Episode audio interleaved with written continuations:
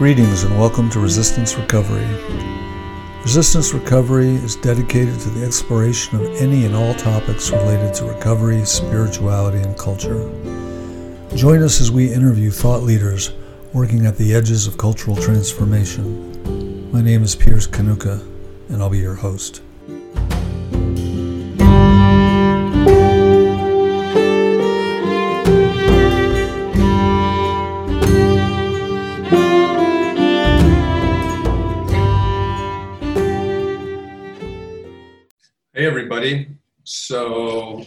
Got a special guest this week. Give you guys uh, some backstory. So, James Ryan is a good friend of mine going way back. Yeah. Years. What year did we meet? I met you in 2001, maybe Wow. 2000. I mark I mark my date as April 6, 2001. It was probably 2001. Yeah. Yeah. And anyway, when I say backstory, um, you know, he was around for the very beginning of what, in my opinion, what is eventually morphed into resistance recovery, at least, at least from where I'm sitting. Hmm. Um, and so he's got a lot of, uh, he's a great researcher, a great writer, and he's got um, quite a tale to tell. I've, I've oft, he asked if he could interview me as well, so there may be a little bit of that. So anyway, let's start. You want to start with origin stuff or what? I want to start with just James Ryan saying who James Ryan is. Oh, so I'm James Ryan. I'm an addict in recovery. My sobriety date is April 6, 2001.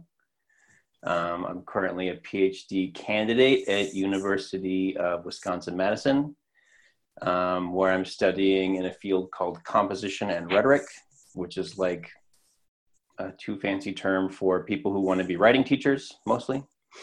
Um, and I've written my dissertation on recovery writing. So I've interviewed people in recovery about the kinds of writing that they do that they consider to be part of their uh, recovery program and sort of talked to them about like what kinds of writing did you do? What was your experience with that kind of writing? What happened as a result? Those were kind of the primary questions, um, which turned up all kinds of interesting things from a recovery perspective um, and some interesting things from an academic perspective.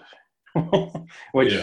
is always writing this thing has felt really like a split consciousness in, in a weird way. Like on one hand, I'm uh, having to make this useful to some niche academic conversation.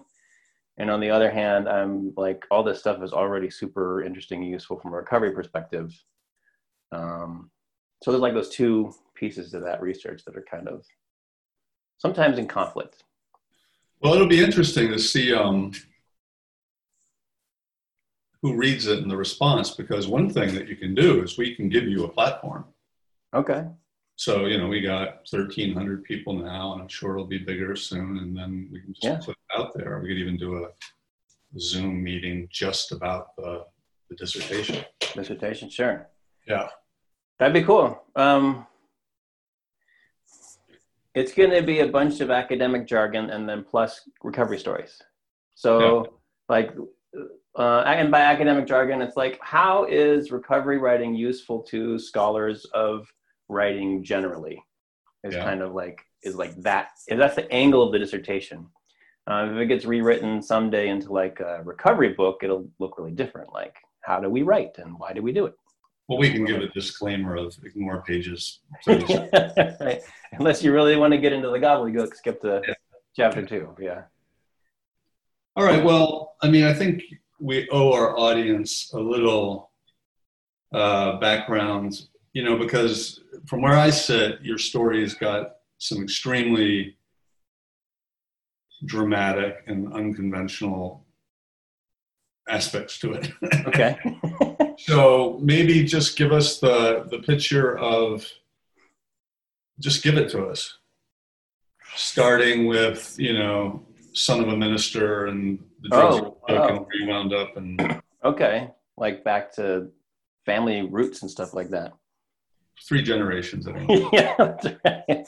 Grandpa, great grandpa James Ryan coming over and from Ireland, right? Um, Yeah. So I grew up in like a suburban, white, middle class family. Dad was a minister, mom was a, a therapist. I mean, that's that background. Um, never drank or got high or anything until after I dropped out of high school my senior year. Um, and when I did, it sort of like lit up parts of me that I didn't know could be lit up. um, in terms of like uh, feeling good, obviously, but also like these realms of the brain that I didn't know I could experience, um, which proved to be both interesting and dangerous. Um, within about a year of smoking weed and dropping acid, I was, uh, you know, in the nut house. I was institutionalized. And in California, they call it 5150, where like the state determines that you're unsafe to yourself and others, and you need to go into an institution. Um, you want like details of that? You want like weird stories? Probably you want weird. Yeah, stories. I mean, I think a little color is always good. Um, so typical like Friday afternoon for me was like I'd been up all night, um, and I'm walking through the suburbs of LA, and uh, I'm just hearing all the voices. I'm hearing every voice of every person in every house that I pass, and they all think I'm an asshole. Like it, it house for house, everyone's like, "This fucking guy, why is he here in our neighborhood? I'm gonna let my dogs out and they'll chew them up and like just all this stuff from every single house. So I just keep you got to keep walking to stay ahead of the the wave of hate that follows you, you know. Um, and so it was house after house of this like um, animosity and like ill will, and you know, I'm just trying to keep ahead of it and block it out as best I can. Um, and then I come across uh, uh, upon this lady who's out front, just watering her front yard with a hose. This old lady in like I don't know nightgown and a hair and a, one of those net things, and she's watering, she's smoking a cigarette. And when I get to her, she says, um, I heard you coming. So I had a glass of whiskey and came outside to see for myself. I just, I didn't know what to say to that. She was like saying the quiet part out loud. You're not supposed to tell people you can hear their voice in your brain. You're not supposed to talk about, I'm not supposed to talk about those things. People think I'm crazy. Right. And so here she is just say, telling it to me. Uh, and it kind of like blew my brain back a little bit. I didn't know what to say. So I just didn't say anything and kept walking. Um, so it was like, obviously not very functional guy having some weird experiences um, that were fun at first, but got to this point where I can't shut them off, and um, that kind of stuff is happening, right? Um, go to the nut house, and I'm convinced. Did you did you did you at the time say this is because of LSD and weed? No, it was it was a government experiment, is what it was, and they were trying to see like like I had unlocked something obviously with my, you know, chemicals, but uh, now I had it, and they were trying to poke at me in different ways in order to see what sort of powers would come out if I would explode. They didn't care what happened; they were just curious, right? And so certain cars would pass um, you could actually like see in patterns of traffic the colors of cars were you know coded messages. So i could like read like you know black car white car white car black car gray car red car meant a thing. Um, i don't remember what the code was. I wish i did. Uh, but it was like it was that kind of was what i was thinking was like um, people are out to get me. The government is is pushing. Um, there seemed to be two separate factions that were kind of you know the black car people and the white car people. And they wanted to push it in different directions, but we're just curious to see what could come of a of a superpowered guy like me. Did you ever have you ever looked at um, John Weir Perry, Trials No. of Visionary Mind? No. So he's a Jungian, who worked with, it wasn't drug stuff. He worked with first onset psychosis. Okay. It couldn't be people that had already been institutionalized and such, hmm and no medications. And he did it in a residential setting. It was basically a house, Uh huh. a ton of art supplies, no, no pathology, pathologization of the client. Uh huh. Um, you were not to contradict the the delusions, none of that. Right. And he kept really good records, and he got state funding. It was in California, late '60s. And what it's a fascinating thing because what he did, tracking their artwork and their delusions, is he was because of the Jungian training, he was able to show all the powerful archetypal, Uh-huh. you know, off the charts. And he gets into it, the king and the two sides, and you know, it's quite interesting. Yeah. But what he said was, he said this very interesting thing. He said most of his clients, there was a natural progression. He used that term of their psychosis that was six weeks long, which is interesting, six Yeah. weeks. Right. And he said most of them, the overwhelming majority of them, post morbid functioned at a much higher level than pre morbid. Okay. They were more just together, more Yeah. agents in their own lives, kind of thing. Uh huh. Uh huh. And um, and then he said it all would change when they had one little insight into the paranoia or the delusions actually being a projection of an internal drama. Right. He said the second they had that insight, Uh huh. it was enough, and then healing just was whoosh right after. Wow. Wow. Wow. I could see that. So it's like Yeah. a six week window, and then gain that insight, and then Well, they get it somewhere in the six weeks, and then they yeah. get it quickly. right. Wow. That's cool. Because it is very much like like what I was experiencing was very much like an interpretive scramble. Like I was getting all these stimuli and was just reading it through this very like self-centered narrative of like I am the most powerful being in the world and everybody pays attention to me. Whole messianic thing, yeah. Right. Right. And Um, yet, to, to- to this day, do you still think there was a certain veracity in some of what you experienced? Yeah, I mean, I don't know how to account for that lady on the lawn saying that shit. It's either she didn't say it or she wasn't there, but I saw it, but it felt like she was there. Like, I can't. It's such a real experience that it's hard to just dismiss as like crazy. Right. And have you, it, subsequently, have you been troubled by that side of it? That there was some part of it that spoke to some other reality? Um, Or is that something you At try not to times. think about? no, at times I've been troubled by it. I would say I'm in a better place with it now than I've ever been.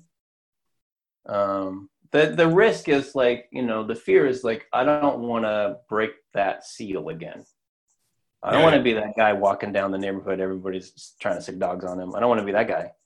No. Um, so the fear has always been, well, if I do certain spiritual things, or if I, you know, follow this road too much, or give it too much credibility, then, you know, what? Then maybe there's a slippery slope there. That's been the nervousness, and I think for a while, then maybe that was even true. Um, but more recently, I've felt more stable. Like I, I couldn't even do like um, Oxford Group has this thing called two-way prayer, where you sit down and you get quiet for a minute and um, you sort of pray like you know god what do you want me to be doing today? And you sort of listen for insight and write down whatever comes. That felt way too risky to me uh, to do that kind of work because it's like you know i've, I've heard, heard voices and followed them around town.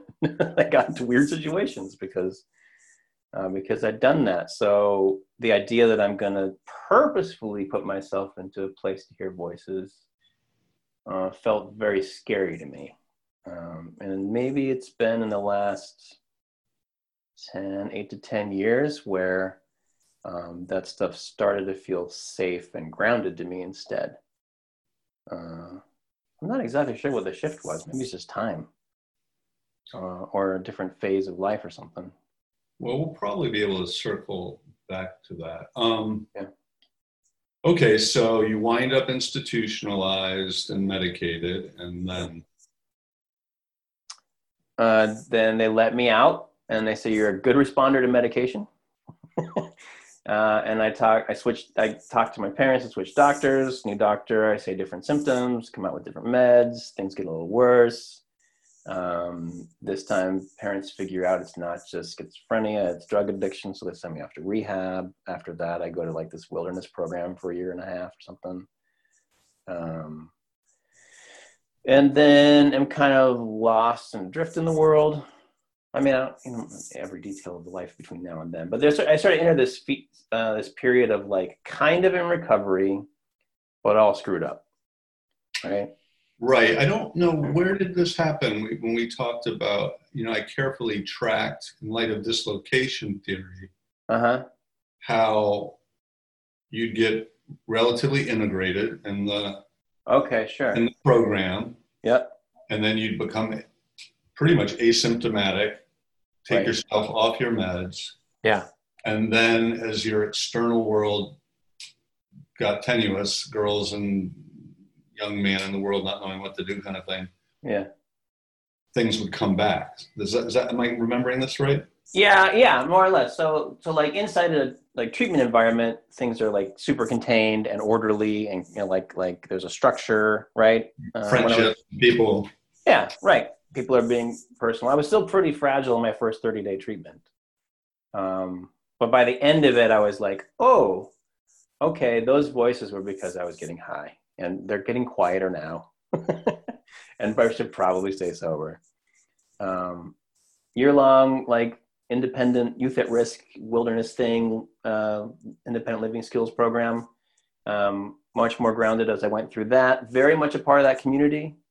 Um, very much integrated into that community and felt like meaningful relationships and stuff. and yeah, was more or less asymptomatic there. Didn't ever really consider to like using or drinking. And when other people were about to graduate and they told me that they were, that was sort of like, what? That was weird for me. Just for clarity, when you say asymptomatic, we're, we're talking both psychosis and Oh yeah, yeah, right. what we would call obsession to to you. Yes. Yes, yes, yes, yes, yes. Um, yeah, I did have this weird experience uh, with my girlfriend at the time where she had some kind of history with um, psychic experiences and was sort of asking me about what it was like when I was crazy and blah, blah, blah. And she kind of touched me. And I felt that whole feeling of like everyone in LA can hear your thoughts. it kind of like this weird darkness spiraling out and she like jumped back. She literally touched you. Yeah, and then literally jumped back and was like, "I don't ever want you to do that again. Like, don't, don't bring that out anymore." um, so it's not. It was still there, right? And it still felt dangerous. But in the context of that community, I never had. I didn't really have weird ideas. Well, I had weird ideas, but I didn't have like the kind of weird ideas where like ladies watering the lawn, reading your mind kind of ideas. Um, and yeah, it felt integrated there. Um, once I graduated, though, didn't have any community at all. Became really, really depressed and isolated and alienated, um, and started getting into weirder thoughts. And then I would sort of hop, you know, I would move, and I would find some new community, try to become integrated there. When that fell apart, I, I would fall apart, and then I would just keep hopping around. And when you say that you fall apart, how bad would it get? Uh, the worst that it got was in Farmington, Maine, just before I met you in the chapter two group.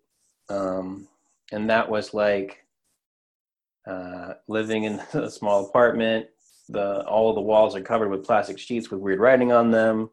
Um, you know, hearing scratching on the walls at night, and then like drawing little crosses to make that scratching go away, and it, it would work, right? I would hear like, and then draw the cross, and the only way to sleep. So I had all these crosses all over the wall all this weird shit all over the walls.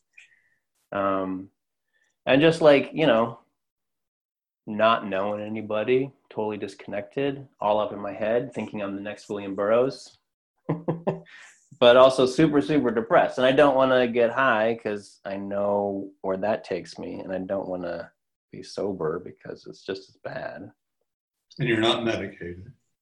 Not medicated, no. Uh, went to go see a, a talk doctor, a psych- psychologist at that point, and sort of self-analyzed myself for him. And he's like, "Oh, you're very insightful." I was like, "Well, gave up on that."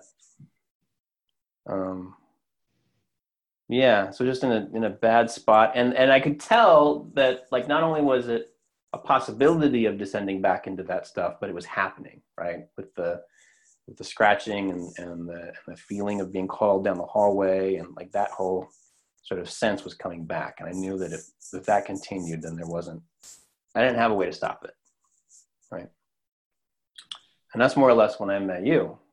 Yeah. So at that time, I'm seven years clean, Uh-huh. six years into the steps, Right. and you know, pretty much a zealot slash reformer, which I, I would be for a while. hmm Um, very virtually no success. Was Tom before or after you? Tom's before me. So almost no success sponsoring people, and not for lack of trying.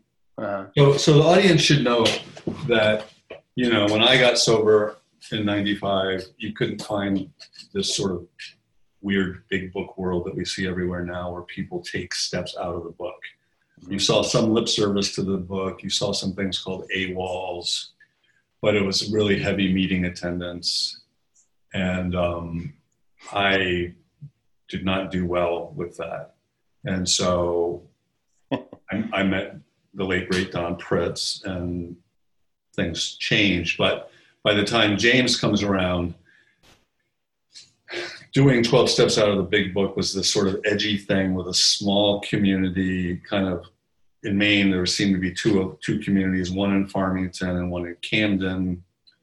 And we were swimming upstream and we were encountering a lot of uh, adversity and but but it, we were tight we were coherent. Hmm um, today, I would say we were definitely confusing the map for the territory. And I would love to get your opinion on that in a little bit. But, Sure. so, anyway, this is when James comes into my life. And um, it was my wife who was working at a, um, a Uh, sexual violence emergency services place on the in part on the um, emergency phone thing. Yeah, it's a crisis hotline for. ISIS hotline was one of the things they did, and James was manning the hotline, and that's how she met him, and he met me. Mhm. And at the time, you were already going to NA. Yep, that's right. Yeah, there was a small NA meeting there that was uh, just like just like any other NA meeting I've ever been to, where it was kind of rough around the edges and people were all really miserable, like I was, and I fit in just fine. uh, me with my weird ideation and like feeling like I might fall into psychosis any minute, I was like right in there, right? Yeah. Um, so you well, well, let's let's say this though. When you say that the meeting was edgy, uh, it was edgy for a couple reasons. One was you, you covered, which is like the big book thing, right? Um, not a lot of people working steps, and you know, at that meeting, people were definitely saying that everybody should, right? Like this is the way to recover, uh, and fair enough. Um, but th- there was another reason too, I think, which was you got y'all had Wanda get better, who was an Al-Anon, and she would chair the meeting sometimes, and Yep. would, would and that was kind of too radical for some people. The Mm. idea that there would could be addicts and alcoholics and Al-Anons kind of all recovering from the same stuff and all sharing in the same meeting felt like it was breaking AA in some way. right? Yeah. Yeah. And some of our friends in the big book world, well, including Don Pritz, simply just said, well, we're not an AA meeting. Right. And we were fine with that. Um, we were defiant. Right. You know, we didn't we didn't read the usual stuff. We found our own stuff, drew it up. hmm Um, we didn't do chips. We prayed differently. We hmm we didn't do birthday anniversary cakes. We did Right. pizza. You know, so we we, we tried to shake it up in case somebody walked in there, they would be like, "What the hell is this?" right. Which we succeeded. A lot of times, what we just succeeded in doing is driving people away. right. You know, it wasn't necessarily attractive. Right. But it was striking. Yeah, it was like, oh, this is different than what I expected, right? Yeah, And if that sometimes that pisses people off and they walk away, and sometimes, like for me, it was like, whoa, and you start paying attention, Mm. right? And then that's an opportunity to start hearing things that you never heard before, which for me was like people identifying exactly what was going on in my head in their own story. Like you talking about what it's like to be sober without a solution felt like what I was living. And then I could see that you weren't living that anymore. Right. And that was super compelling, I thought. But there was huge dissonance for you right at, right coming in because of your your upbringing and the, Well, and, yeah. and the psychedelics combined, right? Uh, well, the the God thing was the big slap in the face. You there was sort of this identification of like I'm suffering exactly what they've suffered and they're better, and then you all would say like God is the answer. there we go uh, you know, and then I could. It was hard to hear anything else after that, right? It was just sort of like oh fuck, oh, God people. Um, but the first part was so compelling that I would come back for more. And you know, the next week it would be the same thing, like, oh yeah, yeah, yeah. And then the God stuff would hit me again. Right? It's like this weird yo-yo effect of like, it's so good. No, I can't do it. Um but yeah, so my upbringing, you know, I grew up in a fairly conservative, uh, almost fundamentalist, sort of evangelical environment, and um, you know, bailed out of that before I ever before I got out of high school, before I got high, um, and was really, really conflicted about anybody that said God or about anything to do with that. It felt like I was supposed to, I know a lot of people have this experience. They got a bad upbringing with religion uh, or bad taste for it or whatever. And then when we come to recovery and it's spiritual, then, um, then that's a problem because we feel like it's you're asking me to go back to that thing I don't like back to that thing I, I we identify it as the same thing.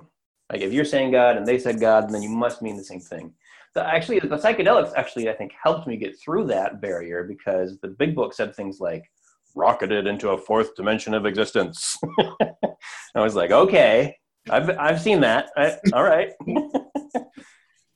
maybe the, they didn't say that in church, so like maybe this is more my my my speed, right?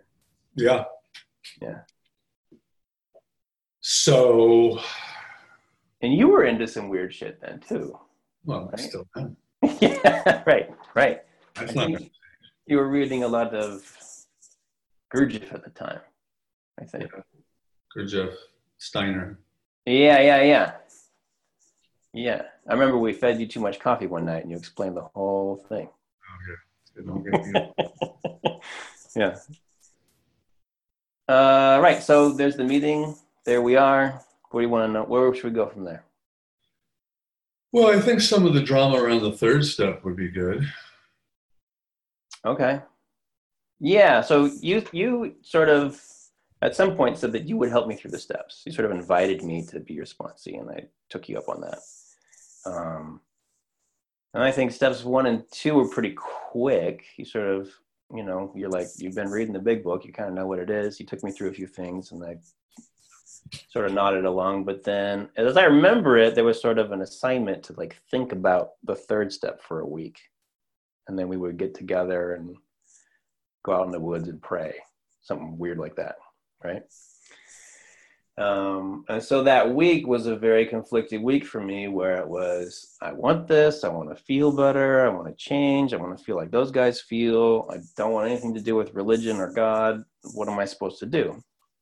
Um, and that sort of, you know, ping pong in my brain was going on all week. At some point, and my memory is, of this moment is like changed over time, where it has details that can't possibly be true. Because I remember it snowing and it's not winter. Yeah. like there's like a lot of weird details to it. But I do remember walking to the campus library in some kind of weather, uh, and it got something in me switched from this like tense, like wrestling place to like an open listening place. And I just heard the words over and over again, Thy will be done, Thy will be done, Thy will be done, Thy will be done. It was like repeating itself for me. And my first reaction was one of resistance, like it's another invasive thought, right? Like another voice that I don't want to hear anything from. Um, because in my past, thy will be done has always meant um, God tells you what to do and you better fucking do it because you suck, right? Which still pretty much true. Um, but uh, that was the sort of, I sort of reacted against that kind of attitude with that sort of phrase. Um, but then I was sort of had this, I guess you'd call it a vision. I saw kind of the timeline of my life spread out before me. And it was, you know, high or not high, before drugs, after drugs, whatever. Um, my life was a series of like, you know, unfortunate events that ended up in these points of decision. And at those points, I would always pick the most selfish thing. Like the only program I had in my head was, um, you know, evaluate the situation for whatever benefits me most and pick that. And then the result was always that I was more alone and more alienated and more restless than before. And then my life would go on on that level. And then I would hit another point of decision and the same program would run. What, what's going to suit me best? What do I like best? What's going to feel good? I would pick that result and I would go that way. And then the same, you know, I would be more alienated, more depressed, blah, blah, blah. So it was a sort of like graduated downward slope of like selfishness and despair.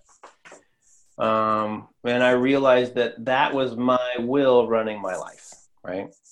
That's all that I've got is the, I can't, I don't have another program in me. I don't have a way to evaluate situations that isn't that. I will always pick the selfish thing. I will always become more alienated. I will, and the, like the end of that route is not too far away. It's not looking really good. So the idea that there could be some other will in the universe that was other than that and that would willingly intervene in those situations was like, oh shit, what a what a gift, what a blessing, right? To be like hit a point of decision. Here comes old, here comes the old hamster running on its wheel, and then oh, something else could come in and take your life in a different direction that I can't do, um, all of a sudden that term had like a really different meaning for me. And it really hit me as like, fuck, I don't have to die. I don't have to be this way anymore. I don't have to be this kind of human. I can, I can let this thing in and do anything else, which would be better than where I'm at. And I was like crying and I walk in the library and it's like snot coming out my nose and I lock myself in the bathroom and then just get on my knees and I can't remember the prayer as you as you showed it to me, but I'd say something stupid like, well, not stupid, but something really, really simple and clear. It was just like, I don't know what to do. Help me, right?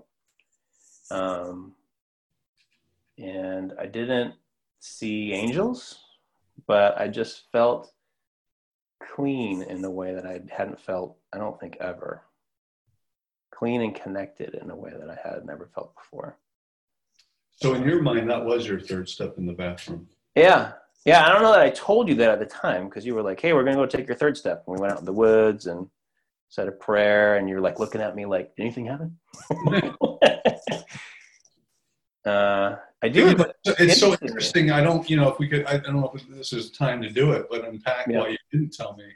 And yet here's this strange, strange parallel between us, which you know is not common in my experience which mm-hmm. is this thing really took off at the third step yeah right i got you know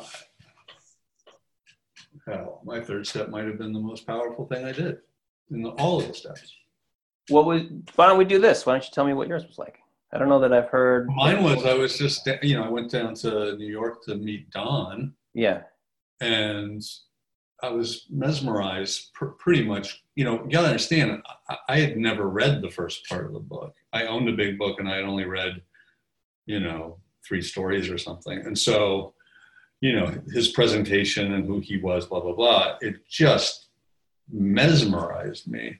Mm-hmm. And then when we took a third step, it wasn't an intense emotional thing, but it was just, um,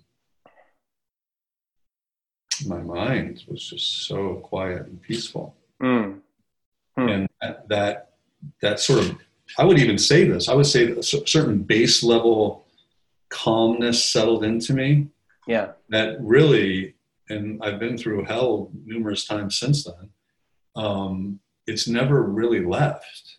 Uh-huh. You know, so that's what I come back to Farmington with, like this sense of just there's something solid here, Right.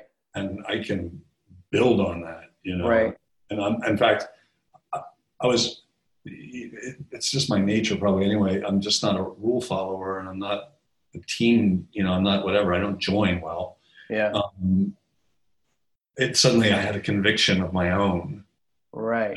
Yeah, and so I was no. I did not feel dependent on Mm. human advice and support anymore. Right.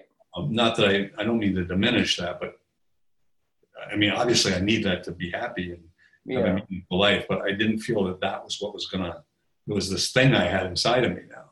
Right. Yeah. I- I think the feeling piece, that like affective feeling piece of that is maybe stronger than than we think. Because like the way, at least the way Mike, Mike Bro tells it, your restlessness was pretty epic prior to your third step. Like, just like barely hanging on, huh? Oh yeah. And, and running around all the time. hmm The gym and the meetings and the cigarettes and the food and the, yeah, just, Right. Yeah. So suddenly be grounded in like inner peace is like pretty radical, even if it's not like showy, right? It's not like flashy. yeah. lights. And it's not like peace like we think of it now either. It's not this, Mhm. uh, it's not, a, it's not, it's not the yoga journal. It's not, it's not, it's, it's, it's, I don't know how to put it. It's this integrated state kind of, Mm-hmm. yeah. It's the hardest. Thing. I feel like the third step and surrender are the hardest things to explain to anybody.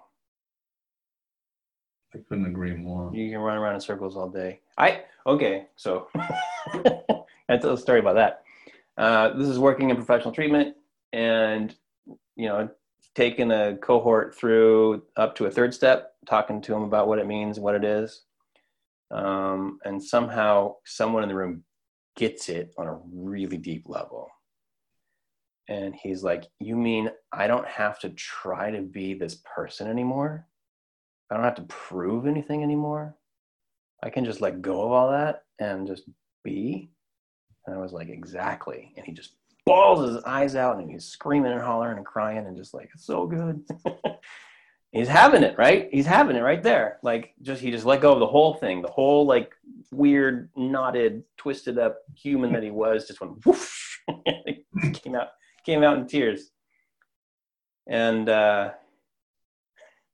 then someone I forget what she said, but it was someone else in the group was looking at this like, what the fuck? and she was like, but do we really have to be willing to do anything? Hey, Like, voop, like it just the thing was right in front of her face, and she couldn't see it for what it was, right? Mm. So if that can happen, like I have no chance of explaining to you what a third step is. You can see it and you can't get it. Like this is like some Gospel of John level misunderstanding. Oh, it is. I mean, it is. It, it is like, and so institutionalizing it or getting prescriptive about it or whatever is a fool's errand. And yet, even if it's just you taking a sponsee through it, you're still there. Yes, You, you- you're not going to get out of the fool's errand. right, Yeah. Right. yeah. Right. I've seen people try to set that up by like putting pressure on someone's life. Like, well, you will know that you've done it if you'll agree to X or Y or Z, Yeah, which is something that you don't want to do. Right. no, And then it just, I don't know, just is not the thing. no. Well, sometimes it's just so obvious and ugly. Right. You've surrendered if you go to Archer Silver Living House. right. Right. It becomes really monetized and like, yeah. It's horrible. Right. Because what you get there is like a kind of compliance. Harry Tiebout talks about this. You get compliance. Yeah. uh, which is in like the worst enemy of surrender because you think you've agreed to do a thing but really you haven't let go of anything at all No. you haven't had what that guy had in that room that sort of crying your way into peace and then i don't care i don't care where that guy goes to sober living or if he even goes right like you tell me what god wants you to do at that point Yeah, no, that's exactly right.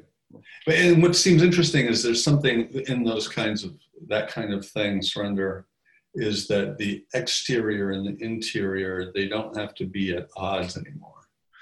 Right. I'm not being somebody for you to like. Yeah. Well, I hate myself. All right. You know, I don't have to do that anymore. Right.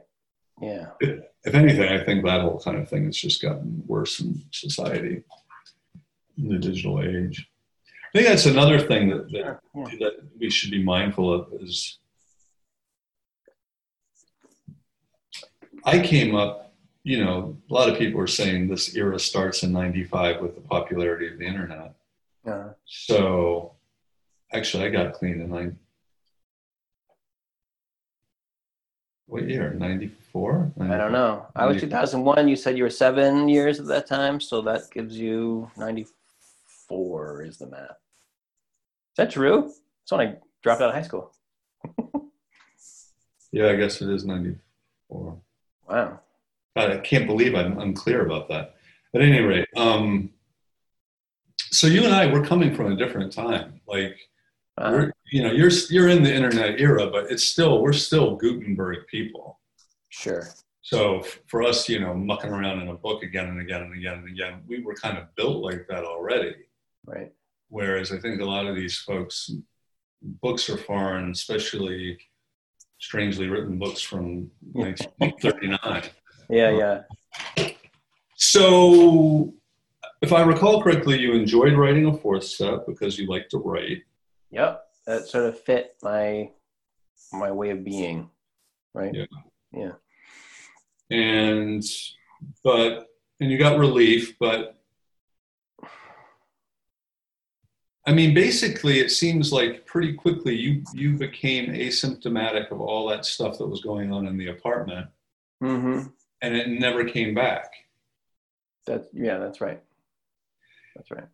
And did the fear of it coming back stay with you for a long time?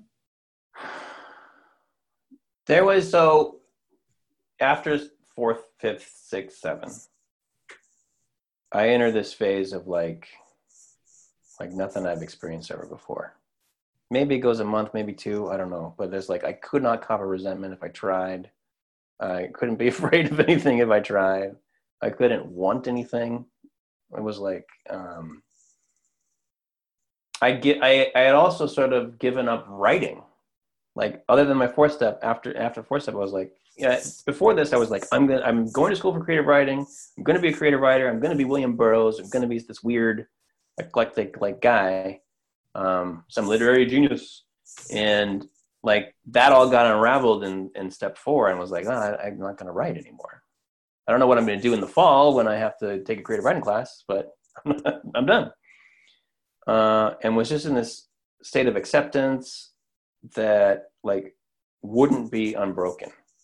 There was there was one time where I was like slipping out of it for a second and worrying about myself, and this bumblebee flew into my forehead. Boom. yeah, I was like, oh, oh, that's right. I'm right here. Um, so I wasn't worried about anything for a minute, right? Uh, no, two months is a while. Yeah, yeah, yeah, Quite a state of being to be in for months. yeah. Right. and here Um, again, we're the same. I, I could say from my third step for eight months, I don't think I had a bad day for eight months. Right. It's just like here's the sunshine again and the birds in the morning and a cup of coffee. What like I got no complaints. Yeah. Right. Um so I did I wouldn't say I was afraid of that stuff coming back in, but once it you know, once that glow or whatever started to fade and I got into the you know, everyday life and thinking about what I got to do for homework and what the job needs and uh, does this girl like me and that kind of stuff that sort of routine then um,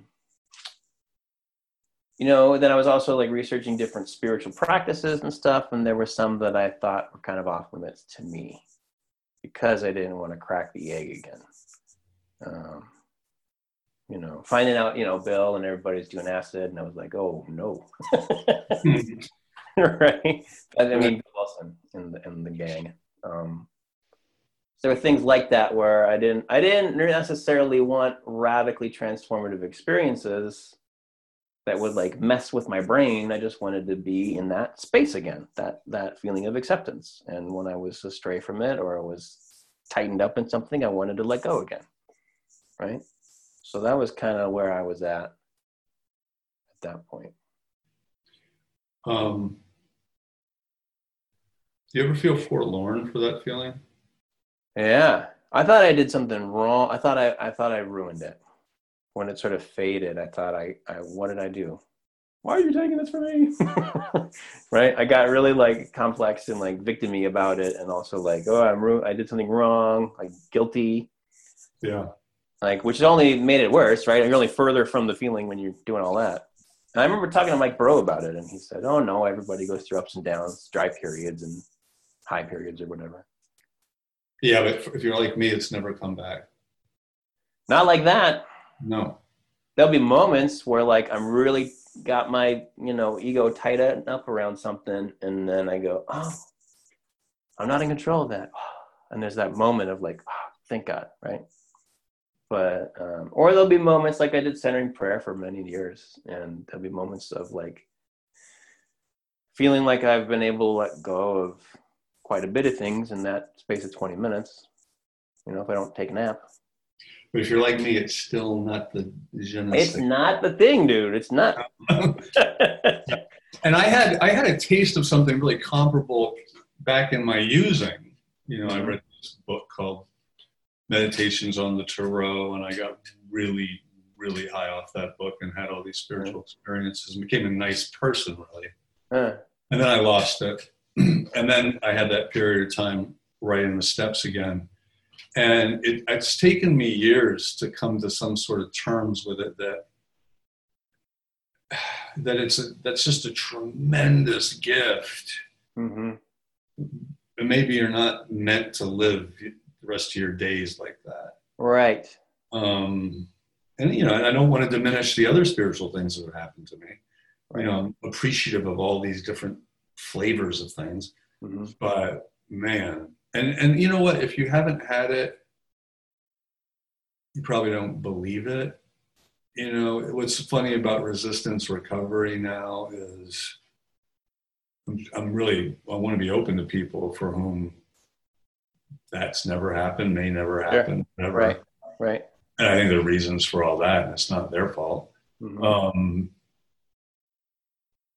but it really it makes you feel kind of it's it, it actually has a little seed of alienation in it Uh, because other people if they haven't felt that they don't understand it yeah.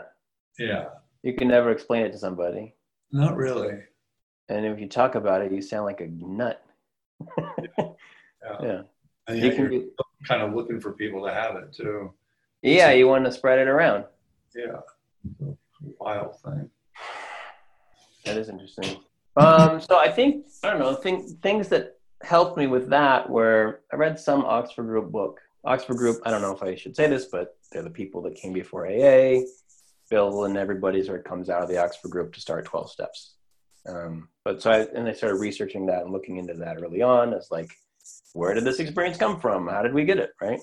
So there was some Oxford Group sermon that was like I forget the verse or even what gospel it's in, but um, there's a transfiguration and they see Jesus standing next to the prophets or whatever. And then they're like, the disciples are like, we want to set up camp here and live here. And the answer yeah, is, no, you can't live here. and it's, that's really the metaphor. I was like, okay, that is literally the metaphor for this, right? Everything Right. can be literally a metaphor. Um, but it was like, I am in this thing. I want to live here forever. And it's like, no, dude, you gotta, you can have that, but you gotta move on and live a life, right? it almost feels like a near-death experience in that sense or a parallel to one Uh, Yeah. they don't want to go back mm. Jesus says, "Yeah, dude, you got to go back, or God." no, I don't want to go back. No, you got to. Yeah, yeah, right. It is like that. Yeah. Mm. So you kind of touched on this sort of thing that I want to get into, which is, so folks, the point of all this, one of the main points is that James has what you know an earlier version of the DSM would have called a substance-induced psychosis recurrent, mm-hmm. meaning the symptoms come back in the absence of the drugs. And it comes back through emotional, psychological stressors. And what we're, what we're, the point here is here's a guy who, you know, did step work, and I'm not saying this is for everybody, but this is a case of somebody doing that and becoming completely asymptomatic.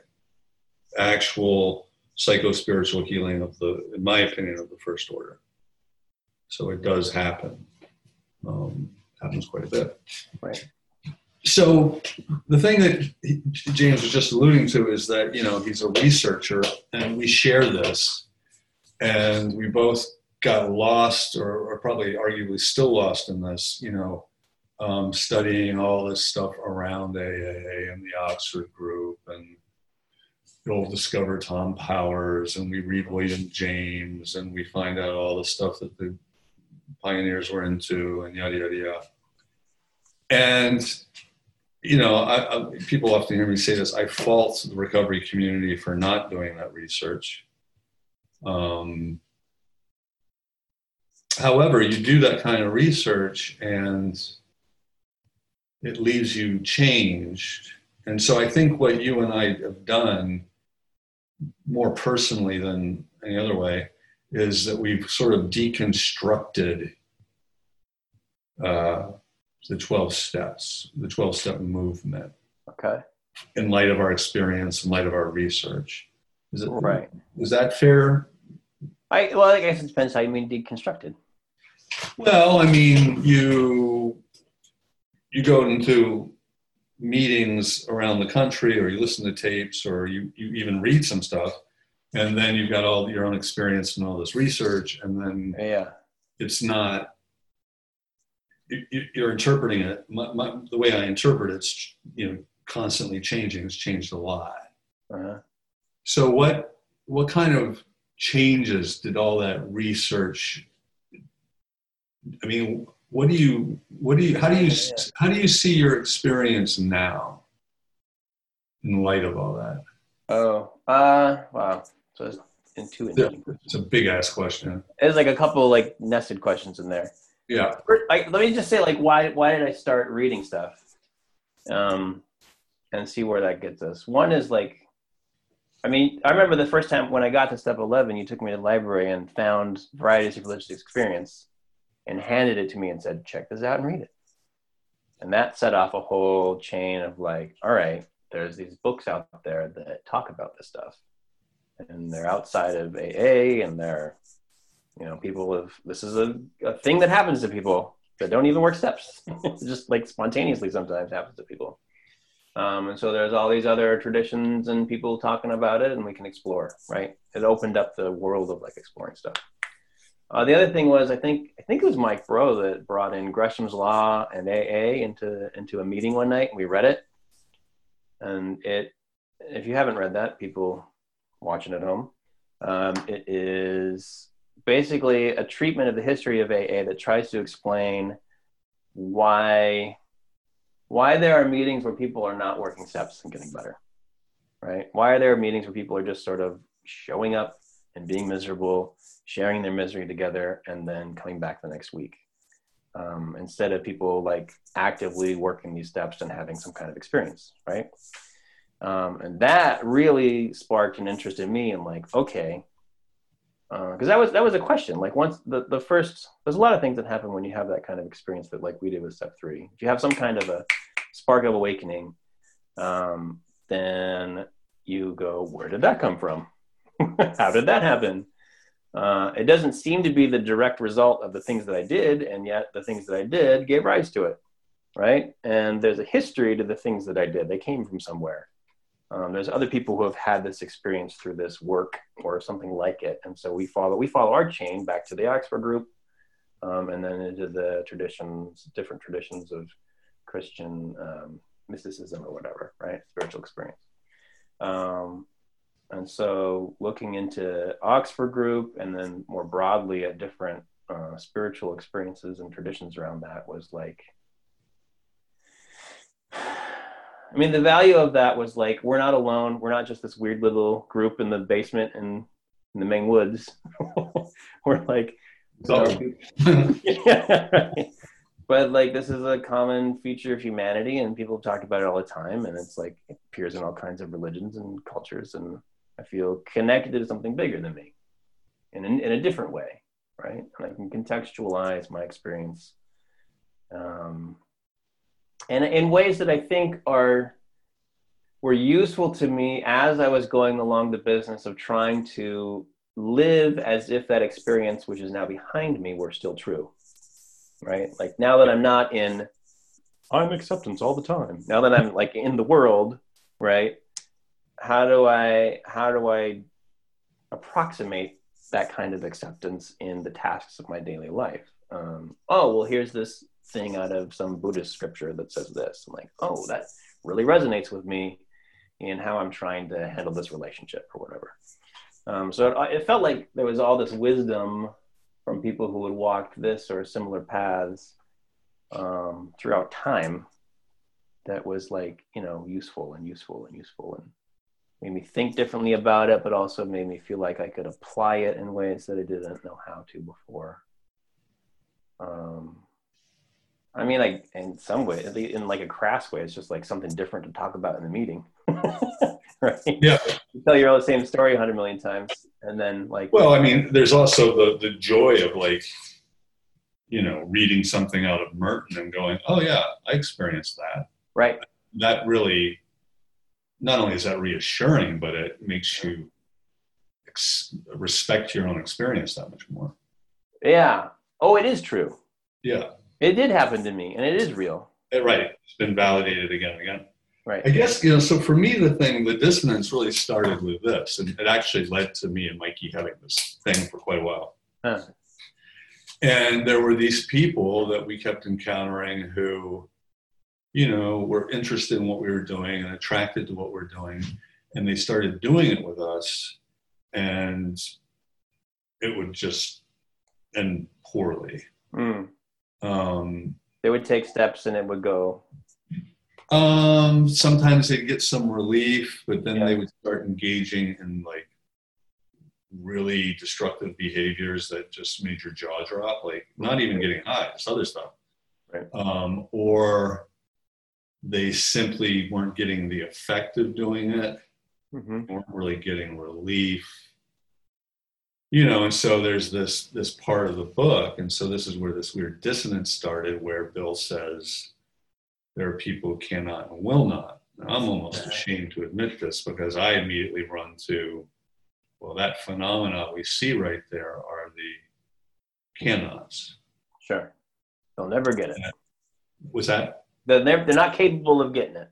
Yeah and they're not capable of being honest with themselves and you know i knew enough about psychology then that maybe this is some kind of personality disorder Uh-huh. psychopathy and and that I stayed there for a little bit and you know there's certainly I think I ran across people for whom that analysis probably applies Yeah, I met that guy. yeah I met a few like him but then this started happening it took me a while to get there and I started thinking wait a minute you know if somebody approaches this and it doesn't work for any reason then saying things like they didn't want it enough or they weren't ready yet or they left something out of the fourth step. Now, this evolution I'm talking about wasn't right away. I've only grown into this over time. Yeah. But in effect, what you're doing is you're blaming the victim. Uh-huh. You're saying it's your fault that you're not getting better. Right. And so that, that the seed of that started really disturbing me. And it sort of lived with me for years. It, it, it, it troubled me for years. And I could say, yeah, there are some people that aren't ready, and there are some people who, you know, are psychopathic or whatever. But then there are these other people who, whatever reason, this is just not, it's just not going to work. It Mhm. doesn't work. It's not, it's not meant to be. Um, It's not their way or something. Yeah, and so the reasons why that might be, and this and that, you know, that's that that answering that question has kept me going for quite a while, Mm-hmm. um, and that kind of does lead us all the way to resistance recovery. Right. So, you know, some of the things that I'm more confident about now, well, there's a couple ways of looking at this. One is um, I don't think the 12, this is sort of deconstructing the 12 steps. I don't think the 12 steps treat trauma. Right. Ah, okay. Yeah, right. So I think it, um, I think when people write about trauma in a fourth step, and a thing we make sure they do in the fourth column is not, you know, don't own it around the victimization. What did you do with it post that? Uh-huh. You knew you were in a bad neighborhood, or you preferred drugs to your own safety, or whatever your thing is. Sure. Um, that that that affords a measure of insight, which can be very valuable. But I do not believe that it's healing. I guess Yeah, I would. they- uh, there are people that have had, you know, if you got if you got brutalized, savaged in the alley trying to buy the drugs, Yeah. your body still carries Right. Okay. Right. your nervous system still carries the damage, PTSD, if you will, Right. of that. Right. I mean, that's just one example. And then if you start looking at people that have had, you know, trauma histories, then questions of personal accountability and responsibility become very, um, they're different. They're not, they're not the same for those people. Right. I guess I would want to. I would want to nuance that a little bit. Maybe I'm getting too deep into the weeds. Let me know. Um, but I see like I see pieces of people's traumatic experience, or like layers of it that get relief, and other layers that are persistent. Like this, um, somebody's. Uh, I don't want to say anybody, but I've seen people, you know, recover from um, childhood sexual abuse, and um, they write some kind of piece of inventory that changes their understanding and relationship to the perpetrator. And they come to some kind of place like you know i can understand but i'll never i'll never trust that person because they're not trustworthy. But i'm in relationship to that history of abuse and my own experience of it and to that human being that there's all this like what i would call forgiveness but it's just release of that resentment and all the tension around that goes away Yeah, I've, seen- I've seen that too. there's this big relief. But and that doesn't mean that there aren't still lingering effects from that history that could be like PTSD symptoms or whatever else. That I think Well, that's what that, that's taking us back to. It doesn't heal that. So right, So- right. But it, it, it the part there's like two elements of that history that are the problem. One is the, the stuff that I'm still doing to myself about it. And that's then true. And then there's an embodied experience of it. That's that, and there's my point. So Yeah. the, the experiences, um, I've, you know, I- I'll use myself as an example. I finally came to realize that the extent of my trauma, you know, I meet criteria for PTSD. I, I have a startle response. I have a narrow emotional range. Hmm. I have um, real issues with trust that only seem to have gotten worse as I've aged. yeah. So, um, and that's my point. right. So deconstructing the steps, what we're Yeah, yeah. is it does not do anything with the body. Right. As such, one of the dangers of it is it's a disembodied. It tends towards disembodiment, Okay. and not entirely, but just hear me out. So, um, you know, I have whatever modern American life that you know dislocated life. This is another piece of this whole new way of thinking. Yep. And I experienced some trauma and I, or stress. I think even chronic stress. So I'm just not happy, and I try to regulate my affect by going into my brain. We know people, trauma and stress do this. You try to manage these unmanageable feelings by thinking about them. Uh, And for some of us, we go up there, and that is not a cool place to be. This wasn't a cool place to be. This is not a cool place to be. So right. we high, right? Right. And um, and we get relief. Mhm. But you see, now you're you're even disembodying further. And you know it varies with the drugs you take, you know, but generally speaking, So then you, out of desperation, come into recovery or some spiritual modality. This is another strange thing. And we seek healing there. So sometimes this is 12 steps, but it could be yoga, it could be hell, it could be psychedelics, it could be somatic therapies, it could be Buddhist meditation. And we get relief. But here's the thing that seems really, really perilous. If this stuff in the body is still bad enough or powerful enough, your your spirituality can become a constant quest in the sense you're still disembodied it's reading the books, going to the churches. It becomes a very this kind of spirituality. Yeah, yeah, yeah. Talking, uh, currency of spiritual ideas in lieu of spirituality. Because when we think about that thing that we had for that period of time, that yeah. state, that was fully present in body. Yes, right. It was whole that way. Right, right. That's the kind of thing that a bumblebee on the forehead brings you back to. Not the yeah. kind of thing that reading some treatise on right like, treatise on um, or notice something in the big book that you've never seen before. um, right, right. It's a very different state than that. Yeah. And so what I've seen, you know, so I do see people like you described, but yeah. I also see people have trauma histories and they come into AA and God's will and accountability and your part in it. Uh-huh. And they can't even they can't even begin to get traction. Right. The door is slammed shut out the gate. Mm-hmm. And then when you start kind of looking at the demographics, then it's it looks to be a, a, a correlation. Mm-hmm. Less women, less poor people, less minorities. Oh, sure, right. Because there's more trauma in those other, in the underrepresented areas of AA. Yeah. Right. Yeah. Right.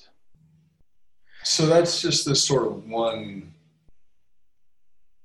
piece of deconstruction. So what I said earlier about the map and the territory, I don't. I wish I could remember dude's name, so I, I owe him an apology. Um, but there's, there's, this guy who wrote this book. He writes books, good writer. And he, I heard him on a podcast, and he said they, they got into this of, and I'm kind of taking liberties with it, my own take. But he said, he said, remember, all of these things are about enchantment. He's talking about spiritual experiences. These enchanted states, which have an affective quality. Mm-hmm. Things are, you know, beautiful, or they're deep, they're rich, they're they're dripping with meaning. They're there's all of that. It's aesthetic, really, right? And he says literalism, cynicism, skepticism, fear, those things just cause enchantment can't withstand the presence of those things. Uh, but then they get in this conversation about maps versus territories. So if we said recovery is a territory or uh, maybe it's not recovery, addiction, let's say. Addiction is a territory. Sure. And the 12 steps are a map?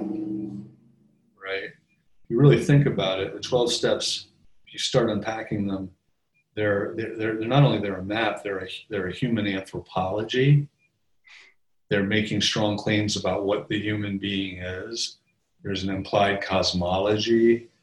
There's a prescriptive path. There's an orthopraxis. Mm-hmm, mm-hmm. There's a literal document that, no matter how you interpret it, it's got the same number of pages and all that. Right, right, right.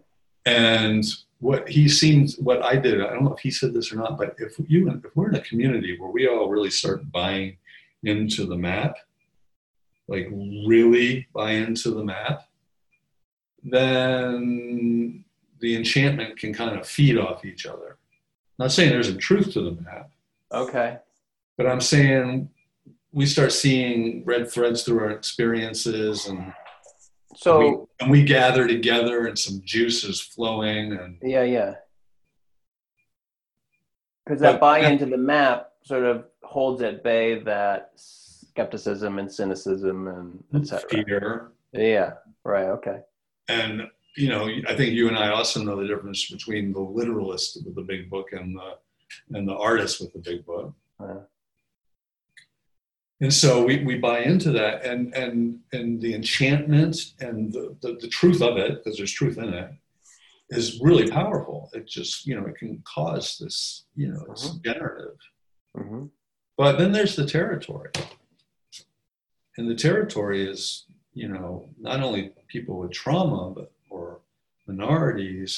The territory is also, you know, the person who can get Buddhism, but they can't really get any kind of narrative that talks about sin, Right. selfishness. You know, you can, you can Yeah, do yeah. all these clever things to bring them together, but it's Yeah.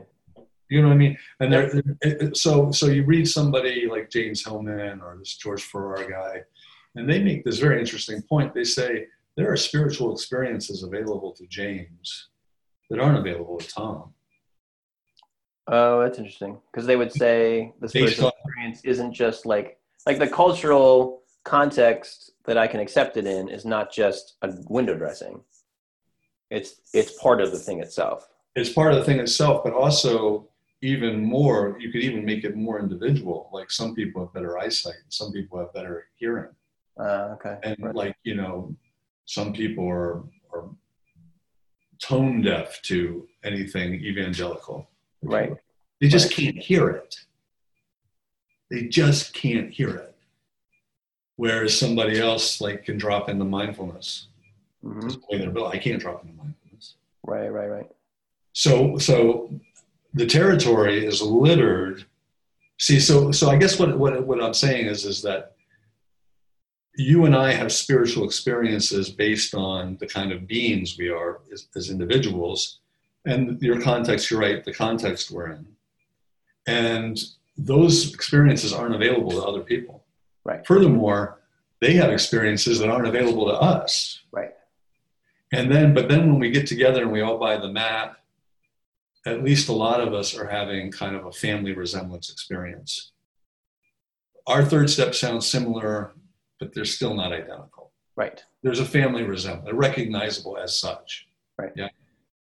And so I think that there's, I just think that we need to attend to the territory. So let me take us a step back from this because we we've gone like we've got way into the territory here. Yeah. um, the first kind of shocking thing that we we move we made in this set of the conversation is to say that the steps don't work for everything, right? Um, so by deconstructing the steps, what you meant is like to see its limitations and to see those limitations in a broader context, right? Or contexts. Right, right. Um, so that's like that's going to be hard for a lot of people to hear. This idea that the steps don't work for everything. I remember at one point, uh, like an asshole, I asked you if you were writing inventory, and you said uh, the, the inventory doesn't work for everything, and I thought you lost your fucking mind. uh, and it's only much later that I've seen things in myself and in other areas of life where I'm like, oh yeah, well, inventory is not like the Swiss Army knife of spirituality that does all things, right? Yeah. It has a limited set of range of things that it can do, and expecting it to do more than that uh, is to misunderstand it and even abuse it. But you and I both started in a place um, where, yes, the map is the territory. This is the way to do it. We might be having variations, but it's the same thing, and anybody can have it. They're just being resistant idiots, and they need to get this thing. And we went out and we said, "Get it, get it, get." It. We we went out to other meetings to tell them that this is the way, and you know, Reformers. yeah, right. Um, not everybody liked that, but No. this is this Well, is we can say it was mixed results. We can't say that it was right. it was mixed results. For for me, that it was something that caught my attention and got a lot of buy-in and got me a recovery Yep. because oh, this is different. Oh, that's the message. Oh, wow, I can I can have this thing, right? If, you wouldn't have, if it didn't stand out, I wouldn't have got it. Um, so what we're talking about now is a long distance from the 12 steps are the thing they're the only thing you need. Oh, that was the other thing is like throughout this growth, there's a sense of like, well, these tools, the spiritual toolkit solves my problem with, you know, being a crazy man. They should be able to solve my problem with being frustrated in my love life or, you know, trying to being worried about finding a job. Um, and they often do that, but there's that they don't always, right? There's a sense of like returning to those tools again and again and expecting a particular kind of them making me feel better um, instead of really, you know, using them as an opportunity to see something about myself that I couldn't otherwise. Or recognizing that it's just not the tool for the job. It's not a tool for the Or job. it's not up to the job. Right. Right. Right. Um, so yeah, that's a that's a big deal in itself, right? Um, I think some people will be threatened by that statement. Probably not this audience so much. Right. So, okay. you know, if I were to characterize the 12 steppers in this audience, and they're only a percentage, Right. many of them had very powerful experiences. hmm They are at a place now, though, you basically just described it.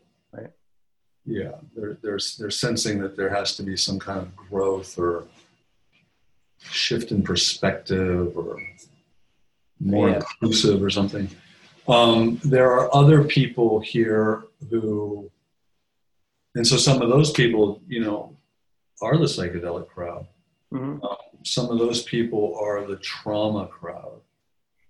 Um, hmm and then there are a lot of people here, you know, I, I've certainly interviewed one who they really, you know, they've had, they've had and seen such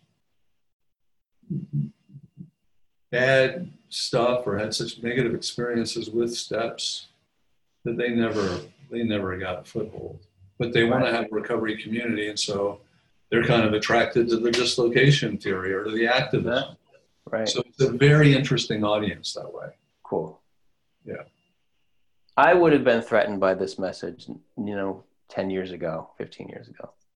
It would have kind of spooked me because all I had was these steps and these practices and, you know, run them into the ground. If I write it, the inventory 15 times, eventually I'll change my behavior or something. You get sick of or something. Yeah, right. But it, you know, that's kind of like a self-flagellation thing that's not going to pan, pan out very well, really, in all cases. So, all right. So that's that's I just was checking with that to see like how big of a bomb we were dropping on people to say that the steps have limitations, right? Yeah. Right. Um, Bill Wilson called them a spiritual kindergarten, and I used to think that was because he didn't know how to use them properly. right. Me too. Yeah. Right. He didn't So- know. He didn't know the the the voltage of his own weapon. Right. Yeah. Right. So, but what do you do with that then? You got you got steps that do something pretty good, pretty strongly in some cases, not in all cases. Um, for a certain kind of people who approach it a certain kind of way, it can have a life transforming thing. But most people who have addiction are not going to be able to get that for one reason or another, either through trauma or life history or cultural preference uh, situation or just like they don't get it because it's now most exposure to the steps is couched in meeting attendant stuff um, so they can't they can't be the thing that gives everybody a spiritual awakening Nope. and then we're faced with where do we go from there Well, we're faced with a, a massive problem that seems to be getting well is getting worse. Um, since the quarantine, overdoses have gone up forty two percent. Mm. That's that's staggering. That's huge numbers. right Um, I mean, I, I appreciate your point about not being threatened by this, although I, I, I wonder about that. I wonder about had, had we had a different context, might we not see it differently? I mean, so I don't think the steps are the only game in town. right Um, so I, you know, like the perennially controversial topic of psychedelics on RR, and, we, and I post things, articles that are both pro and con, or critical anyway. Um, there are people who said they can only break through in the steps with that. So there are steps and that. There are other people that had fairly weak step experiences and went the psychedelic route and felt that it took them much closer to their old drug addicted ways, so they back off. Sure. Right. Um, but what I think is certainly undeniable is that there are some people on there for whom it's true. Sure. That it was, yeah. Um, then there's some of the trauma folks, and they tend to be women, and they're. Um, hey, I want to say goodbye to Jessica. Yeah, yeah, go for it. Bye. Bye, Jess. Love you. Bye. I love you. Um, and so they're finding their way into modalities that are going to do for them what the steps didn't. So, you know, I think we're getting to a place where we're more sophisticated and we can't say, we're not saying either or anymore. hmm Um, I do think that what is getting highlighted is the things that don't work pretty much across the board and are egregiously exploitative of addicts.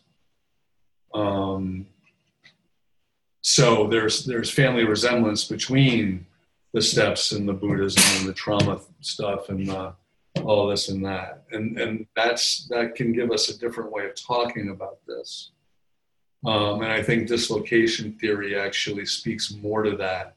Because if, if we if we were to put that those few months we had as sort of like the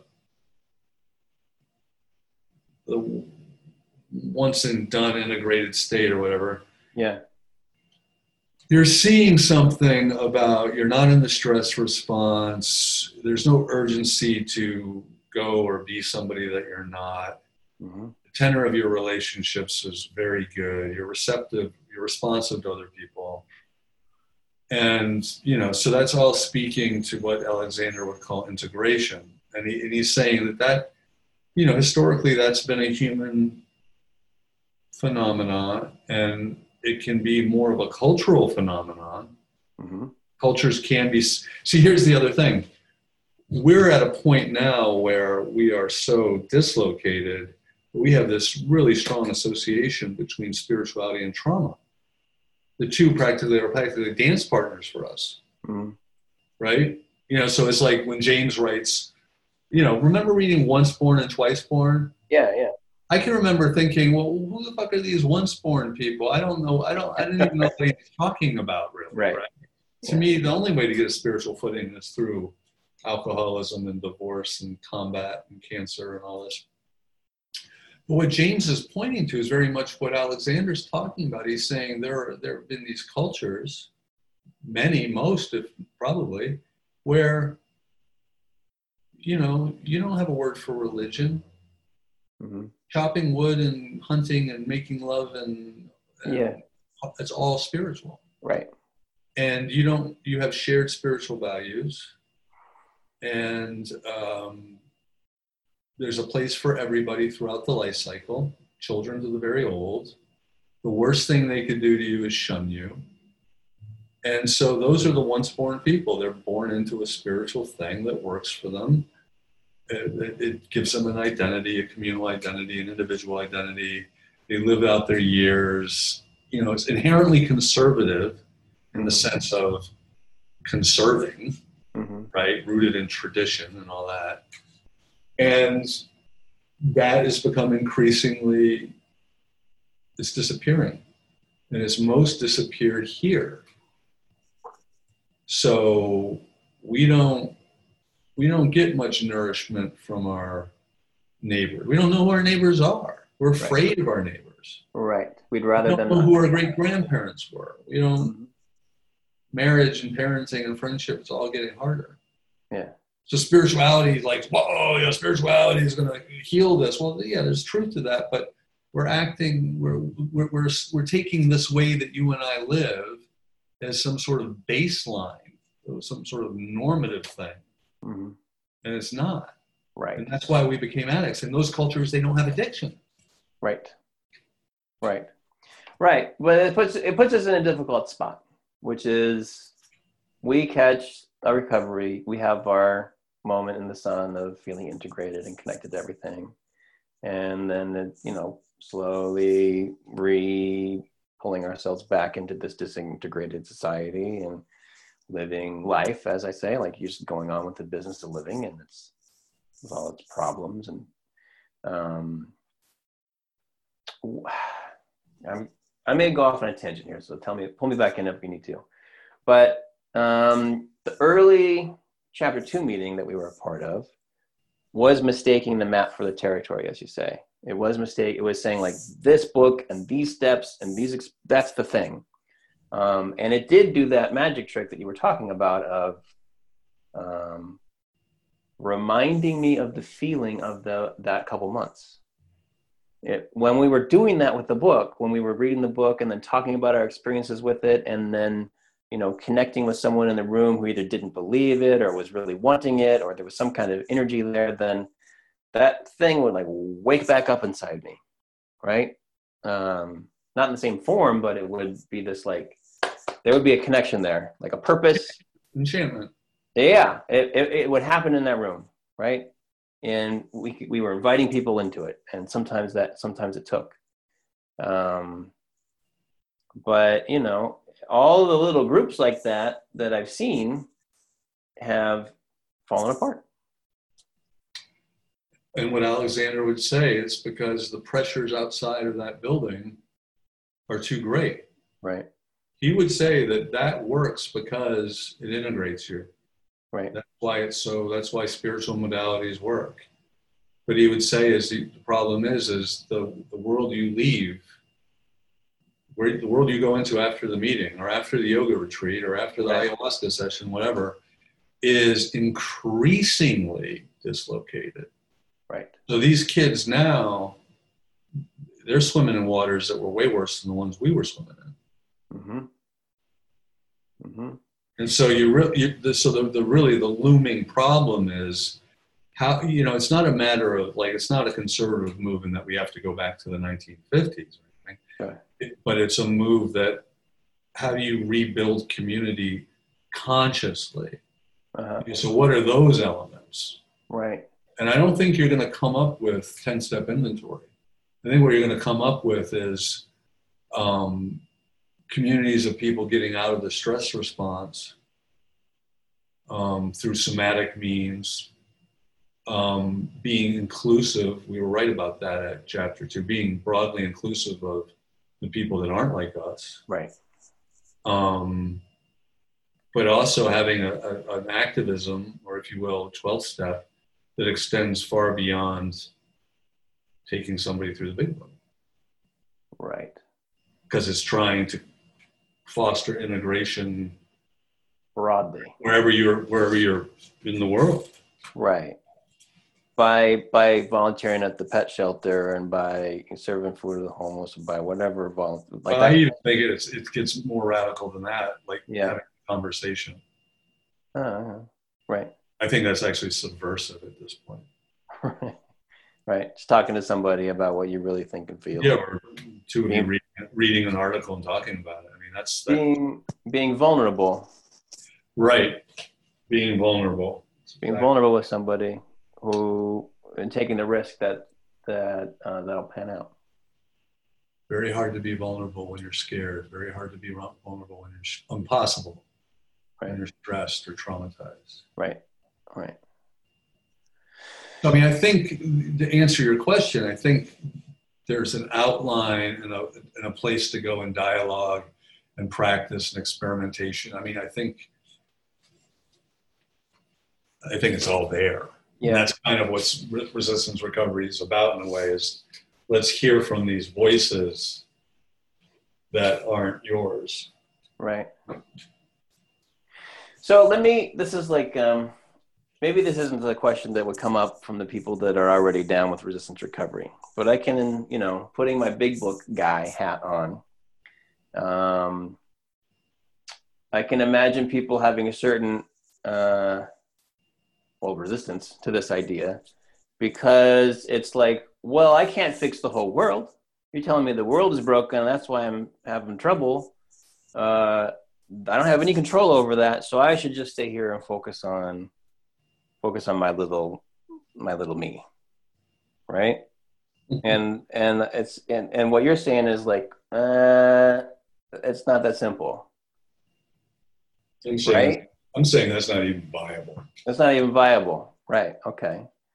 Um, the 12 so this is this is a piece i'm trying to get us to a place of deconstructing a different element of 12 step culture which is this piece of um, i work my steps i have my god i do my inventory i keep my side of the street clean uh, we don't talk politics in meetings um, uh, the best thing for the new guy is not to tell him that the world's fucking him over it's to tell him he needs to take responsibility for himself right Sure. um, so there's that. That's sort of like a I don't know an ethos inside of uh, Yeah. AA Yeah. and Twelve Steps that this is this is now saying this is deconstructing that right. and saying no, we need something different than that. But it's it's I don't know how to I don't like I don't know how to articulate that difference very well, other than to say well we consider things more broadly or something goofy like that. But it's not like um I don't know. Like if I've got a new guy, a guy who wants to get sober, and he's asking me for help, I don't know how to boil down the resistance recovery message and into like, you know, the thirty second soundbite of here's what you need to know right now. I do know how to do it. with I don't know if it's even, I mean, I don't know if that's, I mean, what I've been doing, I did for the last four years is I took dislocation theory and I operationalized it Yeah, as a treatment tool. yeah, I contextualized it. So, you know, you can, and I've done it, you can really show that the etiology of addiction is, you know, in the environment, and that rid is dislocation and spirituality is integration. Yep. And you can show how there's also individual sin. There's there's definitely something wrong with human nature. But you can also show how societies, when they get really sick, they reward and encourage the very worst things about ourselves, right, namely greed, competition, and avarice. right. And I, I have found that this isn't confusing, that this actually, they get charged over that. Do they get charged? So, like, does it run counter though to this, um, to the It value runs- of the fourth column? Do you know what I mean? Like this value of like Um, owning it versus like, no, Oh. it doesn't because it's you still have to own your shit. yeah, Um, that can be hard to parse. I feel like, right? Like, it can be, but I, I, it's not as hard as you might think. So, um, you know, because otherwise you're left with this narrative. I had a good family. My parents loved me. I was upper middle class. My parents were college educated. It was always assumed that I was going to go to college. But I'm such a selfish prick I, I abused all that. And this is where I wound up. You see, what you're doing with that narrative is you're taking that addict, you're saying that that addict is pathologically and abnormally different. mhm. And you are saying you're giving a very Bill Wilson AA, AA, I would say, not NA, message that there is a normal world out there and you are maladjusted to it. Come with me and do these steps, and you too can have the mortgage and the wife and the kids. You take that message into a prison, and they're like, fuck you, in a way, Mhm.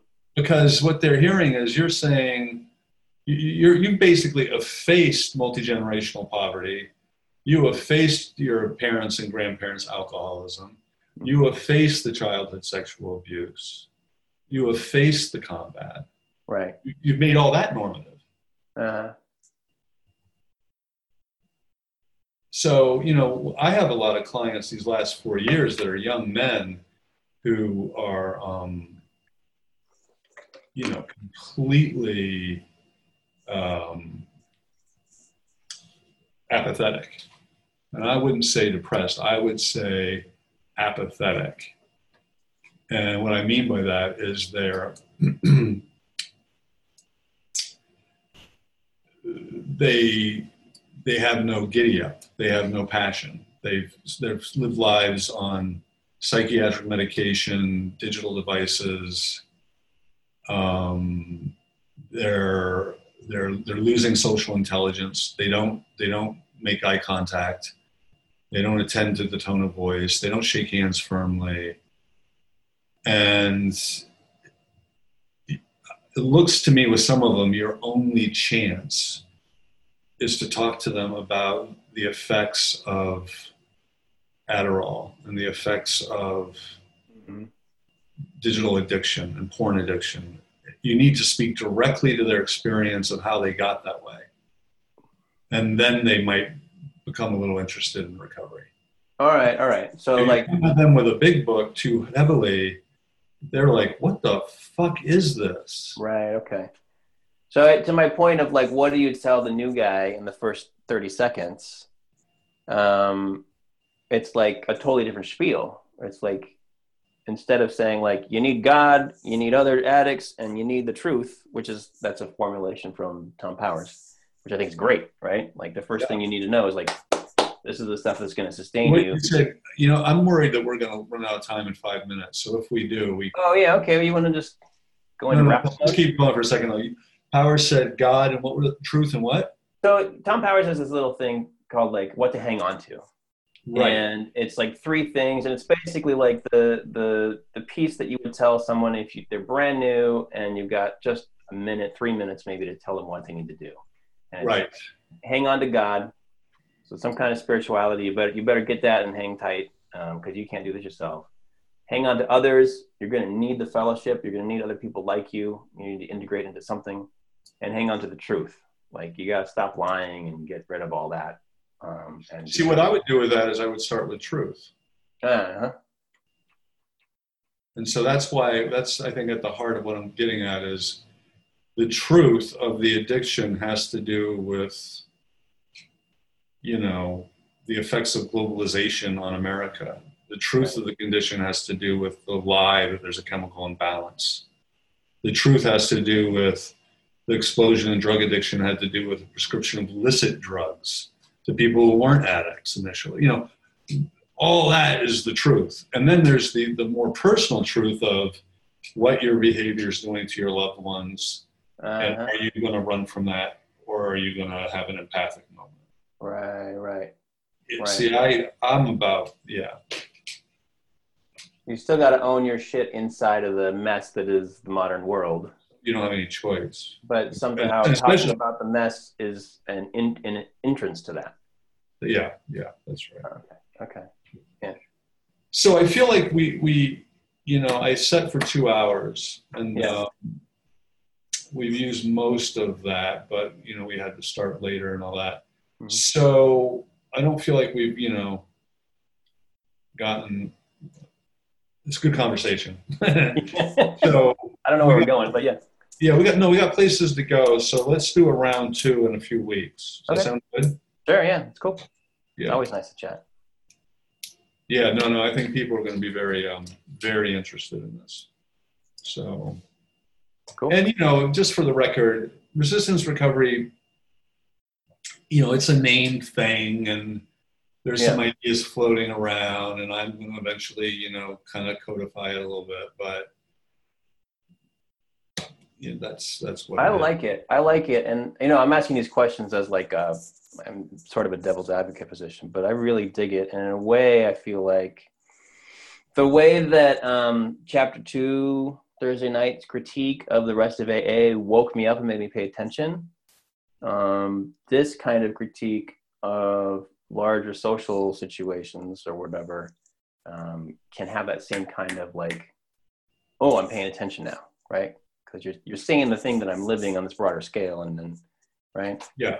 I've been to all these meetings; they were crappy. You're telling me meetings are crappy, but this is different. Oh, right. I've been living this life in this society. You're telling me why that's all fucked up. I know it's fucked up. Um, right. So now we're now we're now we have a common something in common, and I'm paying attention.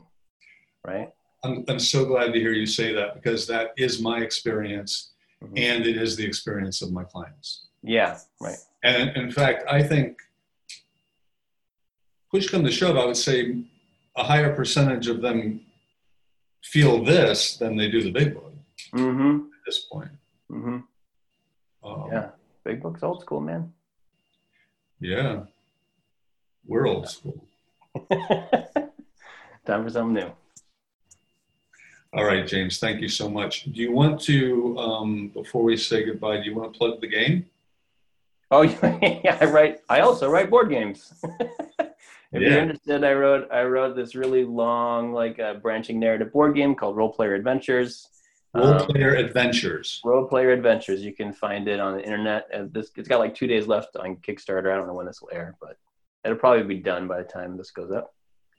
Um, but it's still out there to be found if you're curious. Um, yeah, there it is. I don't want to sell it too hard, but it's sort of it's a weird like other part of my life, the sort of imaginary creative writing aspect. That it's like for me, it's connected, but I don't know if it's topically. Dave, you know resistance recovery is going to be all about weird. yeah. All right. Thank you so much. yeah. Talk soon. All right. Bye bye. Bye bye.